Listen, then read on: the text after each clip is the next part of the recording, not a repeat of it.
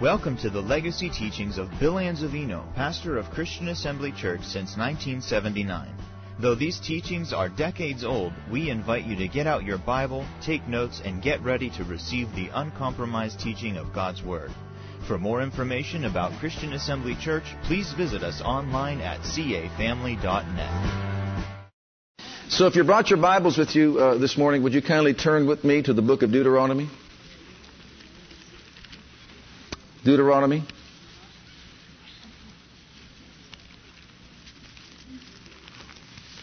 Chapter 10.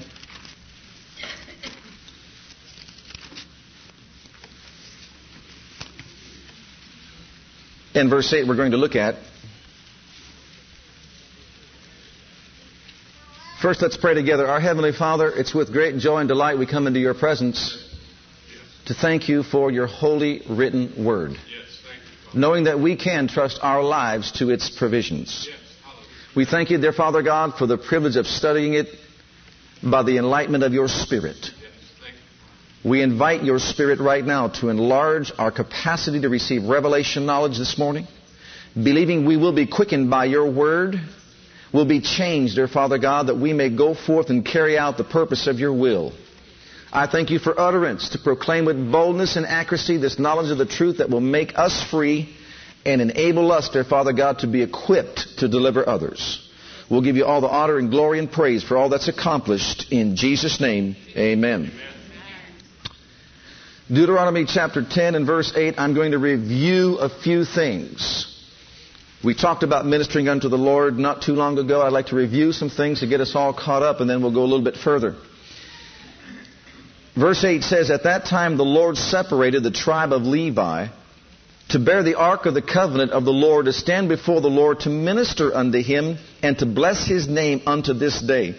I want you to notice that God appointed the Levites, or the Levitical priesthood, for the purpose of bearing the Ark of the Covenant, which is really bearing His presence.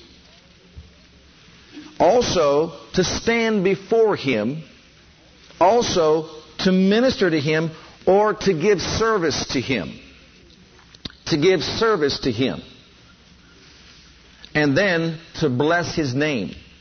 That was their responsibility.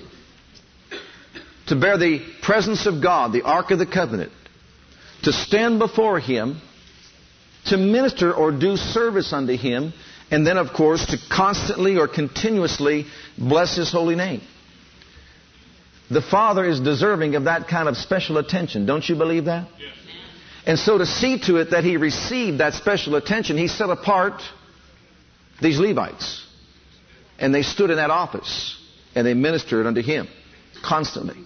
Well, in 2 Chronicles chapter 5, if you'll turn there with me, we saw that as they stood in this office and fulfilled the plan and purpose of God for their lives, they were responsible for enhancing the manifest presence of God among the people.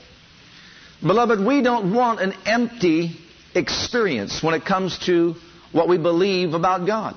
Amen. We don't want empty religion or ritualism, do we? Amen. We want reality. Amen? With the living God. If we don't have reality, what do we have? We have nothing. It's not enough to know that God's there. We want to know that He is there to touch our lives, to meet our needs. Amen? Amen. Absolutely. Well, if we never experience His manifested presence, how will we ever know that? And right here you can see as they stood in their offices, look what took place in verse 11. And it came to pass when the priests were come out of the holy place, for all the priests that were present were sanctified and did not then wait by course. Also the Levites, which were the singers, all of them of Asaph and Heman and Jeduthun, with their sons and their brethren, being arrayed in white linen, having cymbals and psalteries and harps, stood at the east end of the altar, and with them a hundred and twenty priests sounding with trumpets. came even to pass, as the trumpeters and singers were as one. There's the key. They were as one. To make one sound and, to be heard rather in praising and thanking the Lord. And when they lifted up their voice with the trumpets and cymbals and instruments of music, and praised the Lord, saying, For he is good, for his mercy endureth forever, that then, everybody say then. Then means what? When? Then. Well, when? Well, when they became one. When they made one sound. When they lifted up their voice. And when they praised the Lord and said He's good. That then the house was filled with the cloud, even the house of the Lord, so that the priests could not stand. Notice the priests could not stand to minister by reason of the cloud, for the glory of the Lord had filled the house of God. As a result of taking their place and fulfilling their office, God blessed them with His manifest presence in such a manner that they couldn't even stand to minister because of the presence of God being so gloriously manifested among them. Well, beloved, the Levitical priesthood since that time has been abolished along with its sacrificial system. And we all know that. But do we all recognize and realize that a new order and a new system has been established since that time? Look at 1 Peter chapter 2. Since that time, God has raised up a brand new priesthood. He has established a brand new priesthood. In 1 Peter 2, verse 5 says, Ye also, as lively stones, are built up a spiritual house, a holy priesthood. Say it with me. I am a priest, am a priest unto, God, unto God in the holy priesthood. Now look at verse 9. But you are a chosen generation, a royal priesthood. We are a holy priesthood. We are a royal priesthood. You didn't know that you were in the priesthood, did you? You are a priest unto God. Whether we realize it or not, we are priests before God because the Bible says that when Jesus died, rose again, and then washed us from our sins in His own blood, He made us kings and priests unto God. We are priests unto God. Amen? Well, although the system has been changed, beloved, the purpose has not.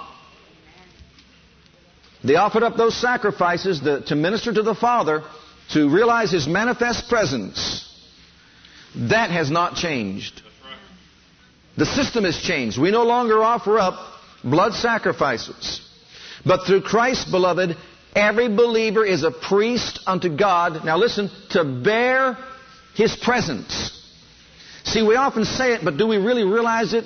You bear the ark of God, like those Levites did. The ark of God is here now. We bear the presence of God everywhere we go. We are the temple of the living God. We bear the presence of God. So we are priests as they were to bear the presence of God and to minister unto Him as we stand before Him. Isn't that what they did back there in Deuteronomy 10:8? They stood before Him to minister unto Him or to do service unto Him and to bless His name. Well, that's exactly what we are to fulfill in our lives today. We said the Levites offered blood sacrifices, animal sacrifices, but as you look at these verses, back up to verse 5.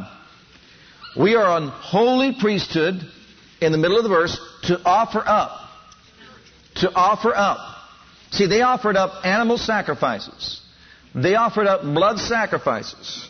We offer up spiritual sacrifices acceptable to God by Jesus Christ. Do you realize if you offered up an animal sacrifice today, it would be unacceptable before God?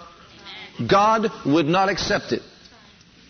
We offer up spiritual sacrifices unto God that are acceptable through Jesus Christ. Why? Because His blood sacrifice was the last blood sacrifice to be offered.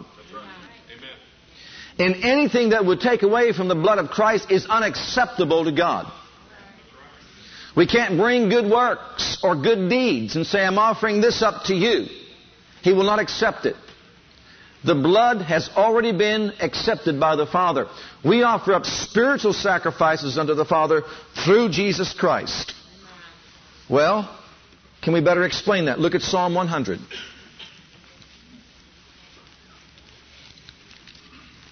Under the Old Testament priesthood, under the Old Covenant, the people of God had limited access to the Father's presence.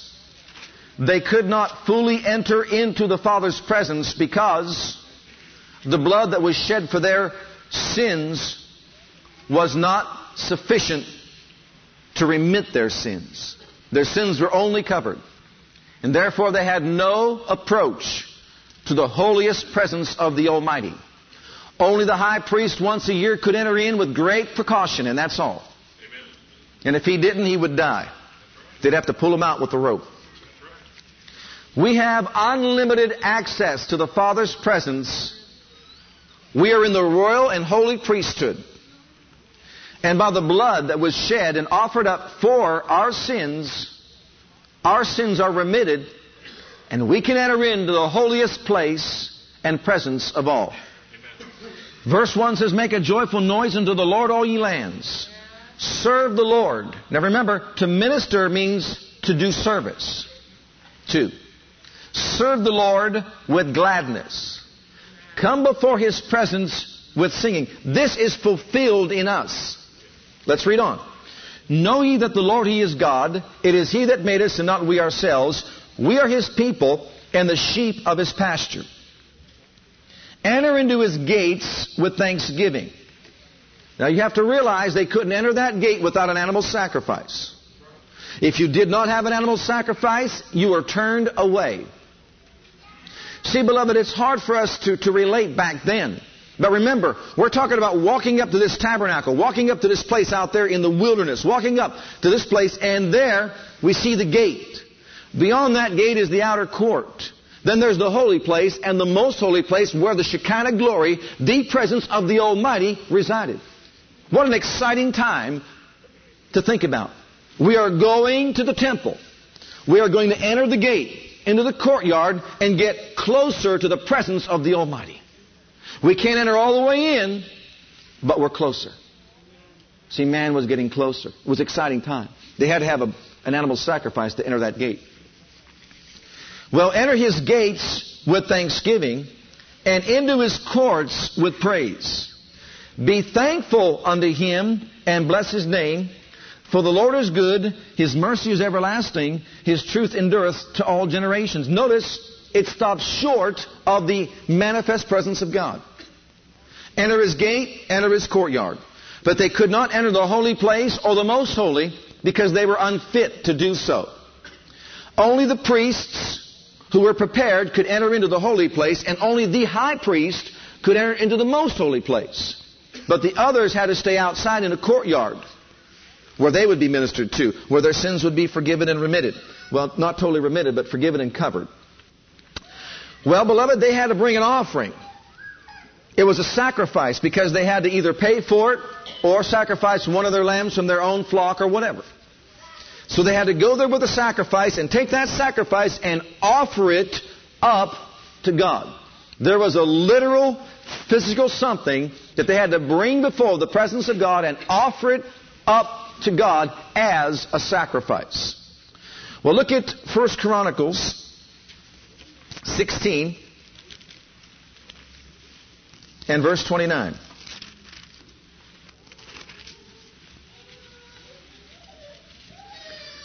Likewise, we are to come before the presence of God as we assemble ourselves together as a body, as a family, or as an individual and we are to offer up something to Him, to give Him something as an act of our service to God. Now you remember we are to bear the presence of God, we are to stand before His presence, and we are to minister or to give something to Him that He is worthy of. But we don't have animal sacrifices. Aren't you glad you didn't have to bring a pigeon with you today? How many of you are glad? Can you imagine that thing being in your automobile? Can you imagine that? Goodness. Then can you imagine being one of the elders having to take those pigeons out there somewhere? And before you can enter into the gate, we've got to kill them and take their blood and do all this. Can you imagine being a part of that mess? You wouldn't be in a suit this morning, I tell you right now. Well, notice this. Verse 29 says, Give unto the Lord the glory due his name. It doesn't say give him a pigeon, a bullock, a lamb, a heifer. It doesn't say that. Give unto the Lord the glory due in his name. Bring an offering. Did you bring something in your car with you this morning? Did you bring strife and division? Or did you bring murmuring and complaining? Did you bring the blods with you this morning? Did you bring something with you this morning? It says, bring an offering, come before Him, worship or minister unto the Lord. That word worship actually means worthship. And what it means is to give Him the worth He is due. Since He is worthy, then give Him what he is worthy of. So come before him, give him what he's worthy of, bring an offering, worship him in the beauty of holiness. Well, he's worthy to receive something from us. And why is he? Look at the book of Revelation, chapter 4. In the book of Revelation, chapter 4 and verse 11, see, we sing these songs, but sometimes we don't take the time to meditate what we're doing. The Father God is worthy to receive something from us, and that's the honor and the glory that is due His name. Why? Verse 11 says, Thou art worthy, O Lord, to receive glory and honor and power. Thou art worthy, O Lord, to receive glory, honor, and power. Well, if we're to give glory, He's worthy to receive glory. Did you come with the intention of giving something to God this morning? See, sometimes we come just to receive from God. But beloved, if you want a key to receiving from God, always be in, in the right frame of mind saying that I'm going to give something to God. You give to God, you receive from God. And when the giving of that offering from the Spirit is genuine, you will receive from God. You'll receive whatever you need from Him. You think about it. If someone gives you something, don't you have the tendency to want to give them something back? Well, imagine giving to God. How much He has to give back to us. You give to Him service, you minister to Him, He'll minister back to you. And we'll see that in a minute. He is worthy to receive glory, honor, and power. Why? Because you've created all things isn't that what Psalm 100 said? He made us and not we ourselves. And for your pleasure, they are and were created. I was created, you were created for His pleasure. That's why He made us. We didn't make ourselves. We are to please Him with our lives. What about Jesus? Is He worthy to receive honor and glory? Well, read on. And I saw on the right hand of Him that sat on the throne a book written within and on the backside sealed with seven seals. And I saw a strong angel proclaiming with a loud voice, Who is worthy to take the, to open in the book and to loose the seals thereof?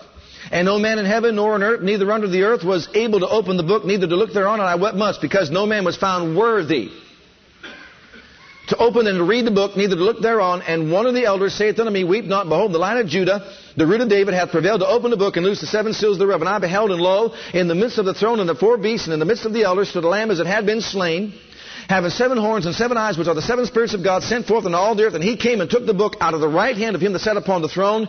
And when he had taken the book, the four beasts and four and twenty elders fell down before the Lamb, having every one of them harps and golden bowls full of odors, which are the prayers of saints. And they sung a new song, saying, Thou art worthy to take the book and to open the seals thereof. For thou wast slain, and hast redeemed us to God by thy blood out of every kindred, tongue, people, and nation, and hast made us to our God kings and what? Priests. And priests. And we shall reign on the earth. Now listen carefully. Jesus is worthy to receive. Why? Because He loved us and washed us from our sins in His own blood. He redeemed us by His blood and made us kings and priests to God. Therefore, He is worthy to receive something from us.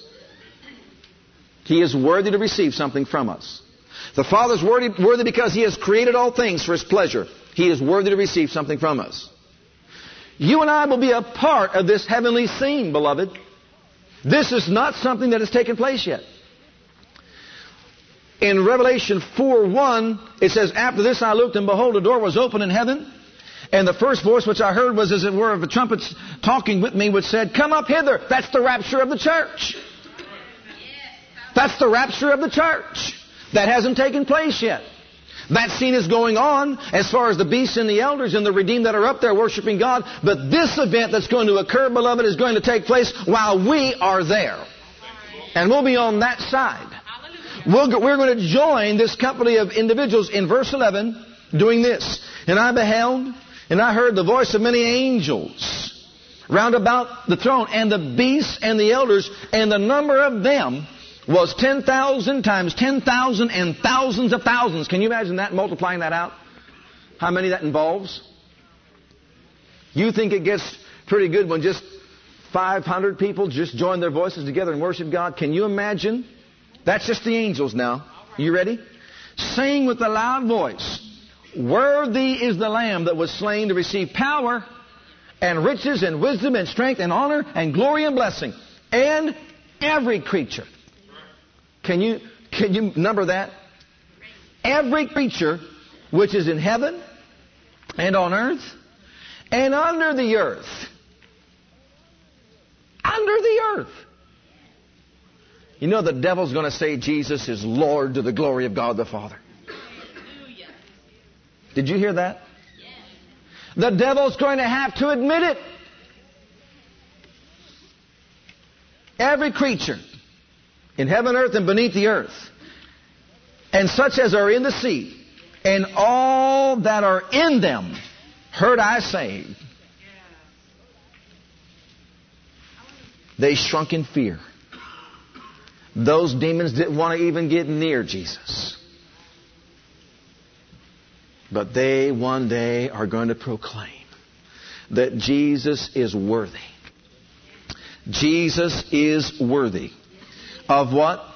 Blessing, honor, glory, power be unto him that sitteth upon the throne, that's the Father, and unto the Lamb forever and ever. And the four beasts said, Amen.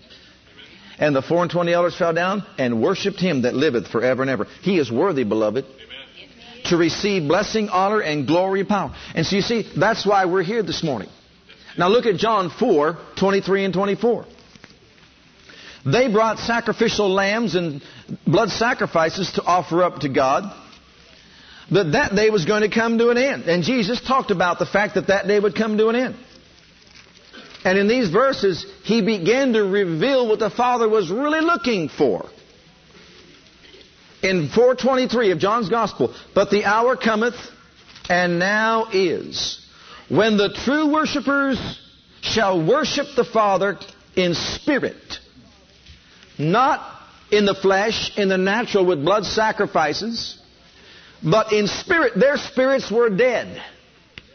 Their spirits were not alive unto God. So their spirits could not be actively involved as God would have liked. But the true worshippers of God will worship in spirit and in truth, for the Father seeketh such to worship Him. The Father is still looking for those individuals. He is looking for church bodies assembled together. Those who will dedicate themselves to be called true worshipers of the Most High God. Those who will bear His presence. You know, there are assemblies throughout the, the, the world today where they do not bear the presence of the living God. Oh, they believe in coming together and having an organized religious service but when it comes to the presence of the living God, so many do not expect God to appear on the scene. Beloved, I wouldn't be here if I didn't expect God to show up this morning. You wouldn't be here if you didn't expect great things from the mighty God that you serve today. Would you? I don't want an empty religion. You don't want a dead religion. We want a living God. Someone who cares for us. Someone who loves us. Someone who will reach out to us and manifest himself unto us. Somebody who has ears to hear and eyes to see. A voice to speak to our hearts. Who will direct our lives. Who will deliver us in our time of trouble. That's who we're looking for. That's what we're looking for. God is a spirit, verse 24. Jesus tried to drive that home, to drill that into their spirits. God is a spirit. And they that worship Him must worship Him in spirit and in truth. Beloved, why is God searching for those who will worship Him in spirit and in truth? Because He longs to manifest Himself among His people. It's His longing and yearning desire from the beginning when He fellowshiped with Adam to manifest Himself among His people. He has always wanted to be there for them, to show Himself alive, to affect them with His presence and His power and His grace and His love and His beauty. He's always wanted to do that. But because of sin, man was separated from God and lost that presence of the Most High. Beloved, but I believe that when we begin ministering to the Father properly as we should, that His heart is stirred. I'm going to say that again. When we as individuals and church bodies come together and minister unto the Father as we should, when we are conscious of the fact that we are bearing His presence, and we stand before Him like we are here today, and we begin to minister unto Him, to do service unto Him, and offer up those sacrifices, giving glory and honor and blessing unto Him. When we do that, we stir His heart. Do you realize that? Do you believe that this morning? We actually touch His heart. We stir His heart. It doesn't matter how many churches are meeting, how many individuals at the same time, you stir the Father's heart. He's omnipresent. He can be everywhere at once and manifest himself everywhere at once. But that's what happens. His presence is sensed, it is felt among us, and beloved, sometimes it is even seen. Amen. I have seen the glory of God on numerous occasions.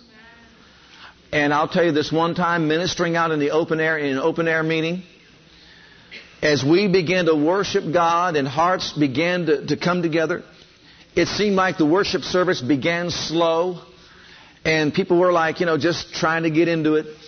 You know, when you're out there in the open air, sometimes it takes a little bit longer for people to really get focused.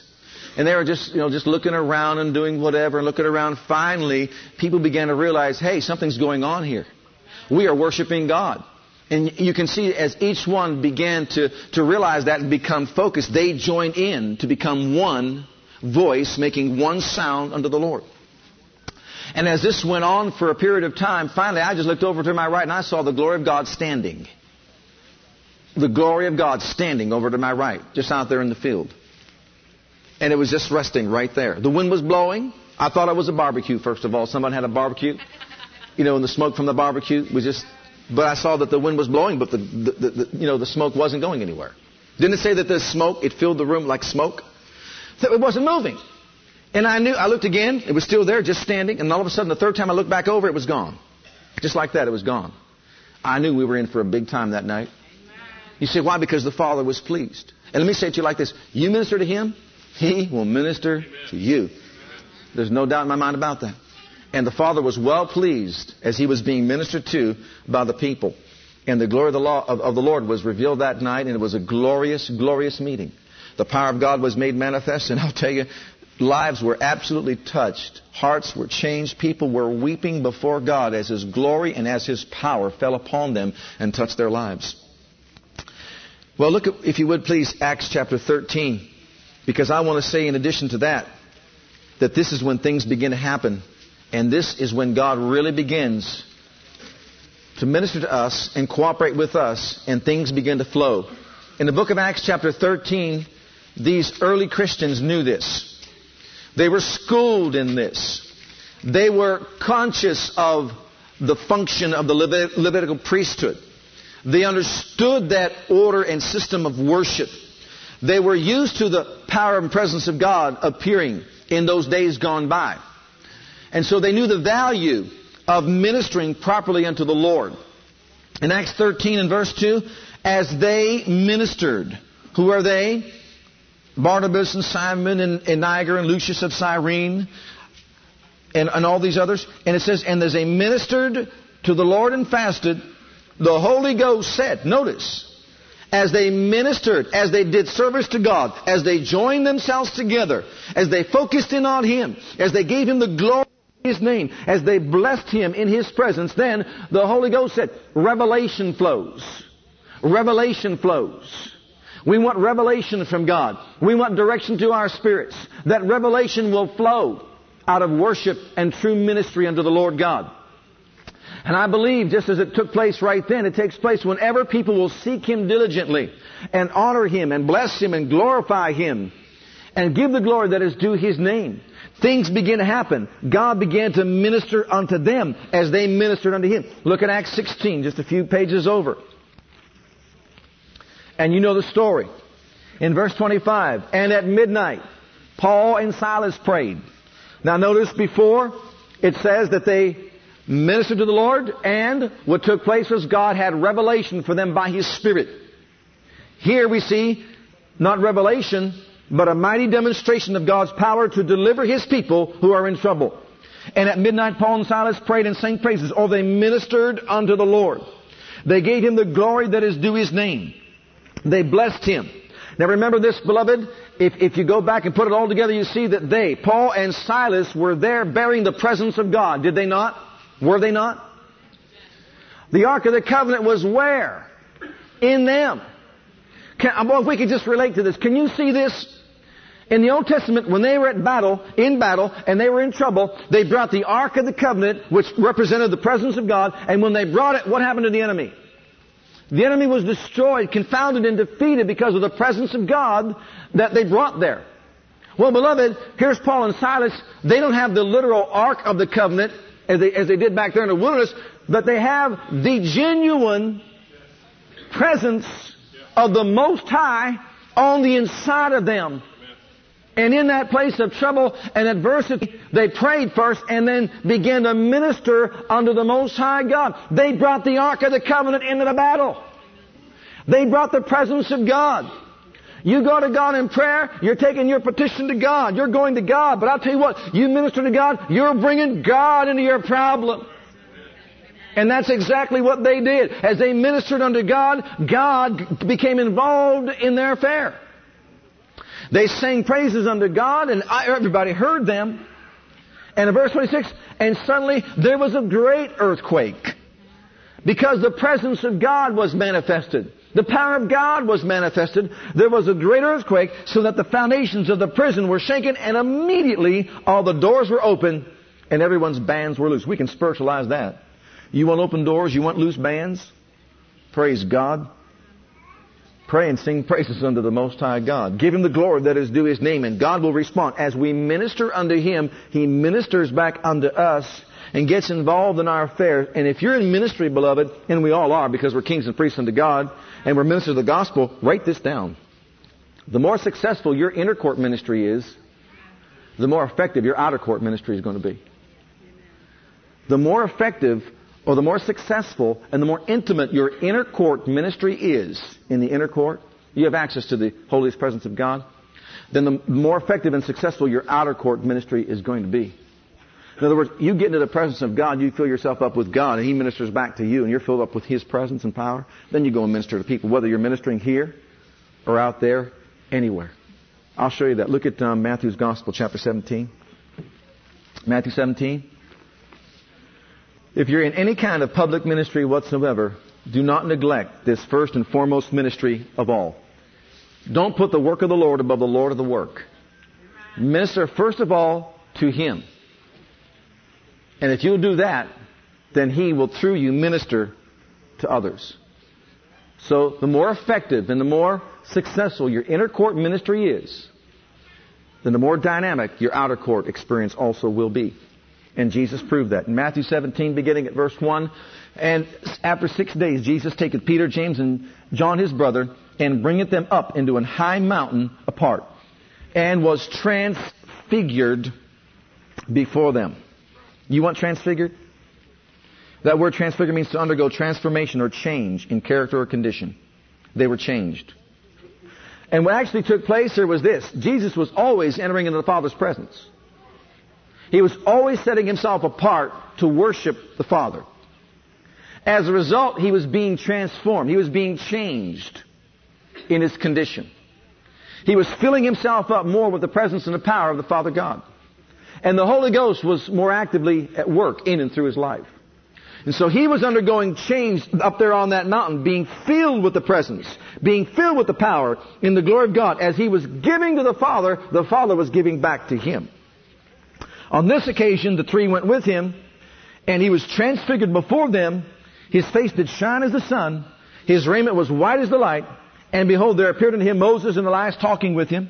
And then answered Peter and said unto Jesus, Lord, it is good for us to be here. If thou wilt, let us make three tabernacles, one for thee, one for Moses, one for Elias.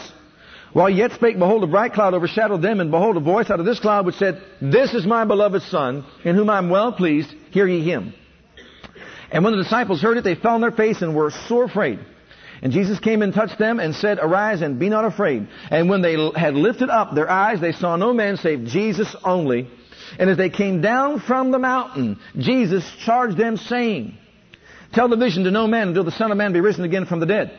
His disciples asked him, saying, Why then say they, the, the scribes, say the scribes that Elias must first come? And Jesus answered and said unto them, Elias truly shall first come and restore all things. But I say unto you that Elias is already, is come already, and they knew him not, but have done unto him whatsoever they listed Likewise shall also the Son of Man suffer of them. Then the disciples understood, he spake unto them of John the Baptist. And when they were come to the multitude, now they've come down from the mountain to the multitude, there came to him a certain man kneeling down to him and saying, Lord, have mercy on my son, for he is a lunatic and sore vexed, and oft times he falleth into the fire and oft into the water. And I brought him to thy disciples, and they could not cure him.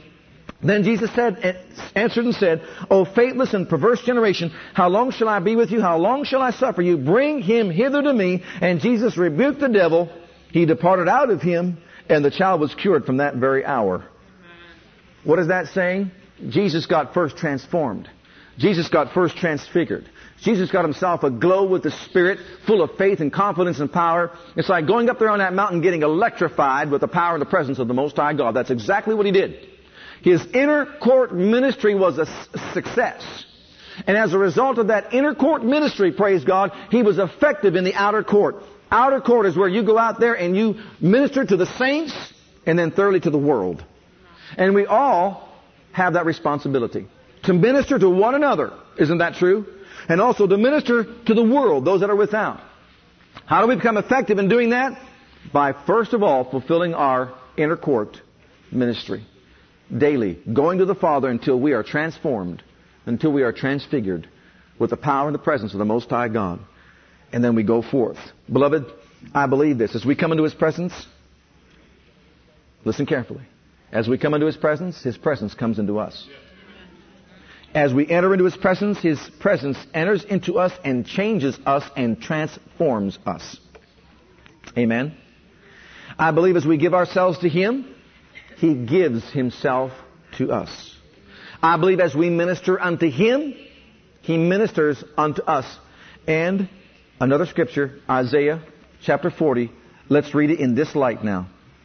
As you minister unto Him, He ministers unto you. As you give unto Him, He gives unto you. As you serve Him and do for Him, he in turn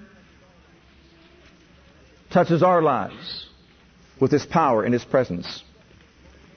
All this is wrapped up in this one verse, Isaiah 40, 31, that says, But they that wait upon the Lord. They that wait upon the Lord. They that minister unto the Most High God. They that bear His presence. They that stand before Him. They that minister unto Him. They that offer up the sacrifice of praise and thanksgiving unto Him from the heart. Those who worship Him in spirit and in truth. Who give Him the glory that is due His name. As they wait upon Him, there is an exchange. The word renew there in the Hebrew more literally should have been translated an exchange. They shall exchange or there'll be a passing of. A passing of. We go to Him in our weakness and we bless Him even with our human frailties, inabilities, shortcomings, faults, failures. And we say, Thou art God. We need you. I give myself to you to bless you, to worship you, to minister to you. There is a passing on of strength. There is an exchange of strength, as we saw there on that Mount of Transfiguration. And what takes place is the power, the presence, the glory, the might, the character, the ability of the Most High God passes on to the individual. Passes on to the whole body of believers. As they wait upon Him, they are transfigured. They are transformed.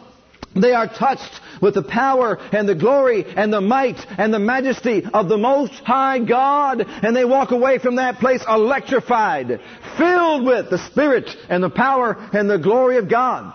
The inner court ministry. And then when they go forth, they do so with boldness. For He has become the glory and the lifter of their heads and they go forth in power, unashamed to herald the gospel of Jesus Christ, bold to proclaim that the name is above every other name. Standing against the powers of darkness, Demons will have to flee. Sickness and disease must bow its knee, praise God, because they've been in the presence of the Most High God and they're not operating in their own strength any longer, but in the strength of the Most High. Be strong in the Lord and in the power of His might. Have you had an exchange today yet? See? has his strength passed on to you. They that wait shall exchange strengths. They'll mount up with wings like eagles. They'll run and not weary, and they shall walk and they will not faint.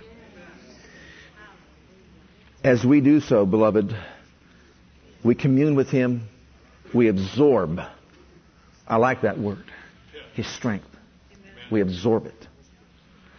Last, final scripture. Psalm 62. It'll bless your heart. It'll lead us right into what we want to do here this morning. Psalm 62.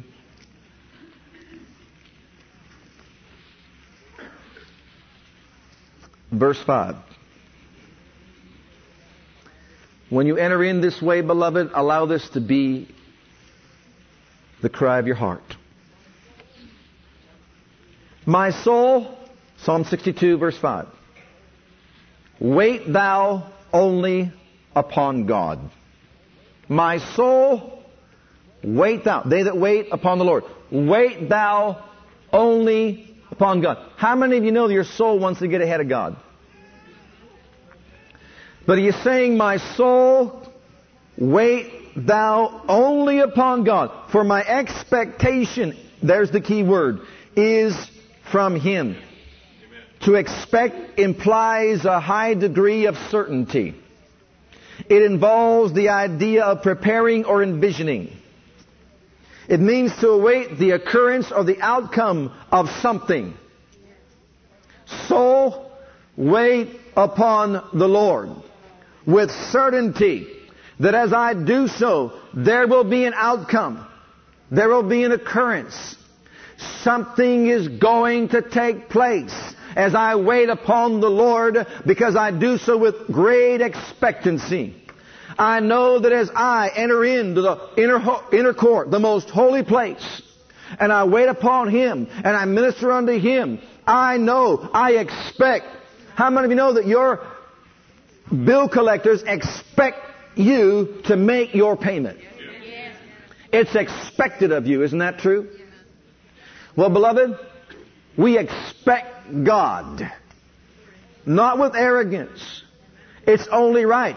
You minister unto Him, I expect Him to minister unto me. I wait with certainty. That's what this is saying. My expectation, I am waiting with certainty for an occurrence. Something is going to happen. Something will take place. As I give to Him, He must give back to me as I wait upon Him and give Him of my strength, He in turn gives unto me His. Expectation is from Him. Amen. You leave that place changed, prepared, and equipped and ready Amen. to minister to others. In this place, beloved, which is the internal work of the church, we are to come this way. First of all, to worship and bless Him, to learn from Him through His Word, and to get so supercharged as we are in His presence that when we walk through those doors, we leave this facility We are so on fire. We are so electrified. We are so filled. We are so overflowing with the strength, the ability, and the might of our God. Beloved, if you don't have a spring in your step, if you don't have something rekindled, a fire on the inside of your spirit to get out there and reach this lost and needy world with the, power, the gospel of Jesus Christ, then something is, is wrong and lacking in this place. And that's why, beloved, as far as I'm concerned, it's time to get back to where when we walk through those doors again, we do so with tremendous expectancy. We believe the God that we serve will manifest Himself in this place among us. He will demonstrate His power, His might, His loving kindness, His tender mercies. He will touch lives. He will change hearts. He will transform us. He'll empower us. He'll equip us. He'll enable us, praise God. He'll put words in our mouth that the enemy will not gainsay nor resist. He'll manifest His power through our lives that will heal the sick and drive out devils as we stand against the works of the host of darkness in this land. Oh, beloved, I believe for great and glorious and mighty things. I have great expectancy in my heart. I'd like our praisers and musicians to come back up here, if you would, please. Thank you for listening to our legacy teachings. We pray today's message has a profound impact upon your life and your ministry. I want you to know that God loves you, has a great plan for your life. But if you've never made Jesus Christ Lord and Savior of your life, I'd like to invite you to do that right now. Just pray this simple prayer right after me. Just say, Heavenly Father, I come to you just as I am. And I believe with all my heart that Jesus died for my sins and was raised from the dead for me. I open the door of my heart. I call upon the name of the Lord. Lord Jesus, come into my heart now. I receive you and accept you as my personal Savior and Lord. If you prayed that prayer with me, you're a child of God right now, and I encourage you to get into a good Bible based church where you can learn to grow in your Christian faith and experience. God bless.